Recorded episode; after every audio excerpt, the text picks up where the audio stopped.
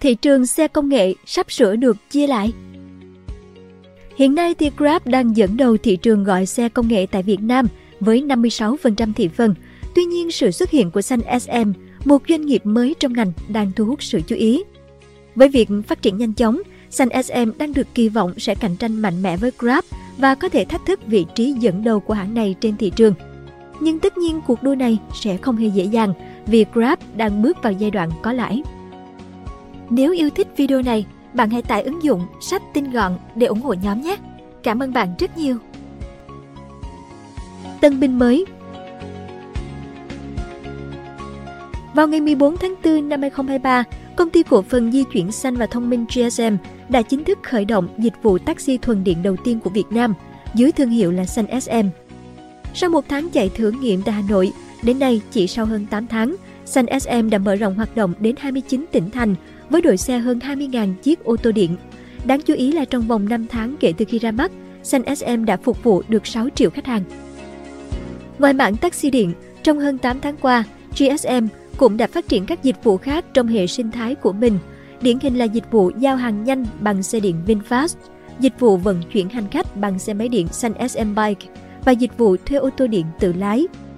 Chỉ riêng dịch vụ vận chuyển bằng xe máy điện đã đạt 1 triệu khách hàng chỉ sau hơn một tháng triển khai. Tại Hà Nội và thành phố Hồ Chí Minh, số lượng xe máy điện xanh SM Bike đang tăng lên nhanh chóng. Tiếp nối sự thành công này, vào đầu tháng 11 năm 2023, GSM đã mở rộng hoạt động sang Lào, đánh dấu thị trường nước ngoài đầu tiên trong chiến lược Go Green Global của mình. Mục tiêu của GSM là trở thành nhà cung cấp dịch vụ vận chuyển thuần điện quốc tế hàng đầu. Xanh SM đã nhanh chóng trở nên phổ biến và được ưa chuộng bởi khách hàng. Một bài viết trên Facebook của chị TL Ngọc Diệp, chủ thương hiệu mỹ phẩm Lá House, vào tháng 11 năm 2023 cho thấy sự hài lòng của khách hàng. Xe xanh SM rộng rãi, mới, êm ái, tài xế lịch sự, nhiệt tình giúp đỡ hành lý và thậm chí chở tận nơi để tiện lợi cho khách. Tôi quyết định tải app và sử dụng dịch vụ này thường xuyên thay vì Grab. Nhiều bình luận dưới bài viết cũng khen ngợi chất lượng xe và dịch vụ của xanh SM. Về phía lái xe, GSM đã thu hút một lượng lớn người lao động nhờ chính sách hấp dẫn. Để lái xe ô tô, tài xế chỉ cần đóng cọc 8 triệu đồng và khoản này được hoàn trả khi kết thúc hợp đồng. Điều này khác biệt so với những hãng taxi công nghệ khác, nơi tài xế phải chịu áp lực trả góp hàng tháng khi mua xe. GSM còn cung cấp lương cứng, hoa hồng và các ưu đãi khác.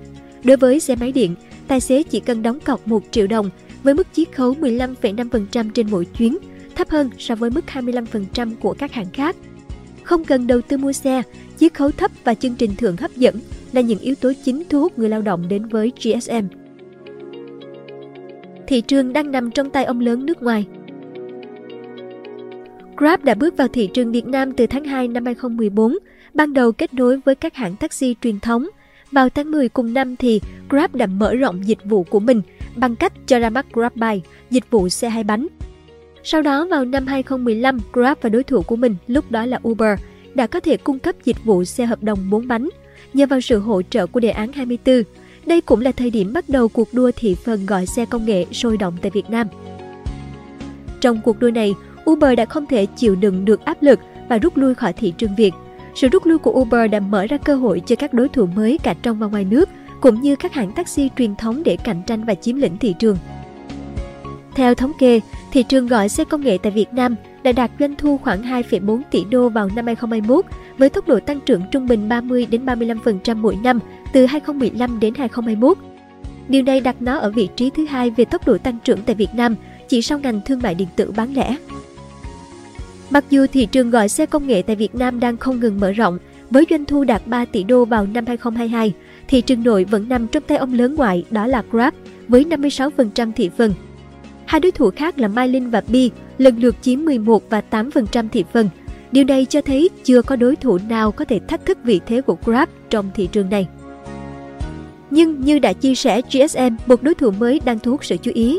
Mặc dù mới chỉ tham gia thị trường chưa được một năm, GSM đã có những lợi thế nhất định. Hàng này sở hữu hệ thống xe mới mang lại trải nghiệm thoải mái cho khách hàng và được đánh giá cao về dịch vụ chăm sóc khách hàng. Ngoài ra, GSM cũng cung cấp dịch vụ xe máy điện nhận được những phản hồi tích cực từ khách hàng. GSM còn nổi bật với chính sách hấp dẫn dành cho lái xe và sự nhanh chóng trong việc xây dựng hệ sinh thái dịch vụ. Đây cũng là thời điểm thuận lợi khi xe điện đang ngày càng phổ biến trong ngành dịch vụ vận chuyển. Mặc dù vẫn còn non trẻ so với Grab, nhưng GSM có thể sẽ làm thay đổi cục diện thị trường gọi xe công nghệ tại Việt Nam trong tương lai. Trong một cuộc phỏng vấn với báo chí, ông Nguyễn Văn Thanh, tổng giám đốc của GSM nhấn mạnh rằng xanh SM mang nhiều ưu điểm thu hút khách hàng. Ông chỉ ra rằng xe của xanh SM không sử dụng xăng dầu, không gây tiếng ồn động cơ, không khói bụi, góp phần bảo vệ sức khỏe của cả khách hàng và tài xế, đồng thời thân thiện với môi trường. Ông Thanh cũng nhấn mạnh rằng chất lượng dịch vụ là ưu tiên hàng đầu của Sun SM.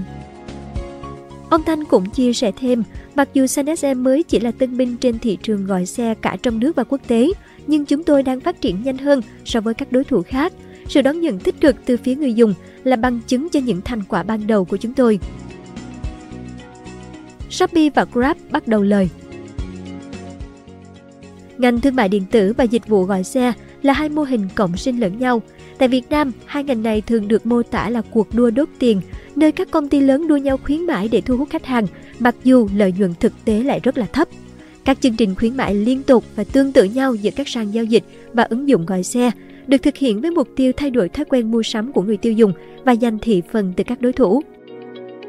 Trong quá trình này, nhiều công ty đã chịu lỗ nặng, thậm chí một số rút lui khỏi thị trường, như trường hợp của AD rồi, Lotte.vn, Robins.vn và Vui Vui đều đã đóng cửa vào năm 2019. Gần đây nhất, Bemin, ứng dụng giao đồ ăn của Wawa Brothers từ Hàn Quốc cũng đã rời khỏi thị trường Việt Nam. Ông Nguyễn Ngọc Điệp, CEO của VNP Group, trong một bình luận vào năm 2022 cho biết thị trường thương mại điện tử Việt Nam vẫn đang còn cạnh tranh gay gắt. Ông chỉ ra rằng hầu hết các công ty trong ngành đều đang chịu lỗ.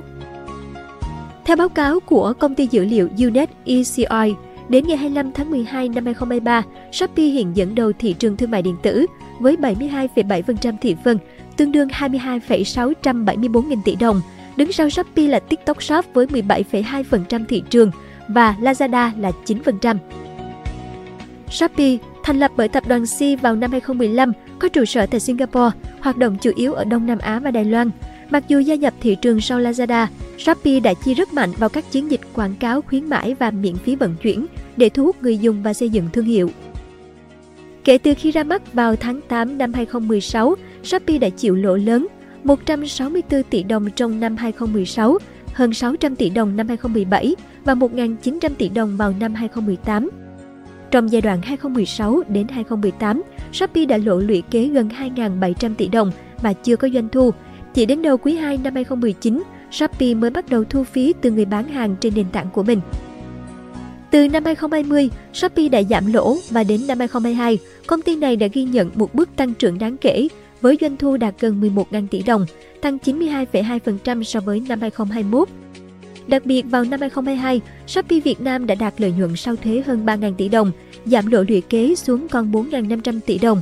Trong khi đó, các đối thủ khác như Lazada, Sen Đỏ và Tiki vẫn đang chịu lỗ trong năm 2022 với số tiền lỗ lần lượt là hơn 200 tỷ, 500 tỷ và 2.500 tỷ đồng. Giống như Shopee, Grab cũng đã đầu tư mạnh vào khuyến mãi và miễn phí vận chuyển để thu hút người tiêu dùng. Chiến lược này giúp Grab chiếm lĩnh thị phần gọi xe công nghệ với khoảng 60% thị phần xe hai bánh và 66% thị phần xe ô tô tại Việt Nam, theo khảo sát của Q&Me vào tháng 6 năm 2021. Ngoài ra, báo cáo về thị trường giao đồ ăn trực tuyến năm 2023 của Momentum Works chỉ ra rằng Grab và Shopee Food đang là hai người chơi chính trên thị trường này tại Việt Nam.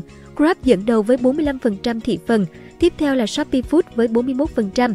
Baemin và Gojek lần lượt chiếm 12 và 2% thị phần. Grab sau khi chi mạnh vào quảng cáo từ năm 2014 đến 2019, mặc dù doanh thu tăng trưởng ổn định nhưng cũng chịu lỗ lớn mỗi năm. Đến khi hết năm 2019, tổng lỗ lũy kế của Grab đã lên tới hơn 4.300 tỷ đồng.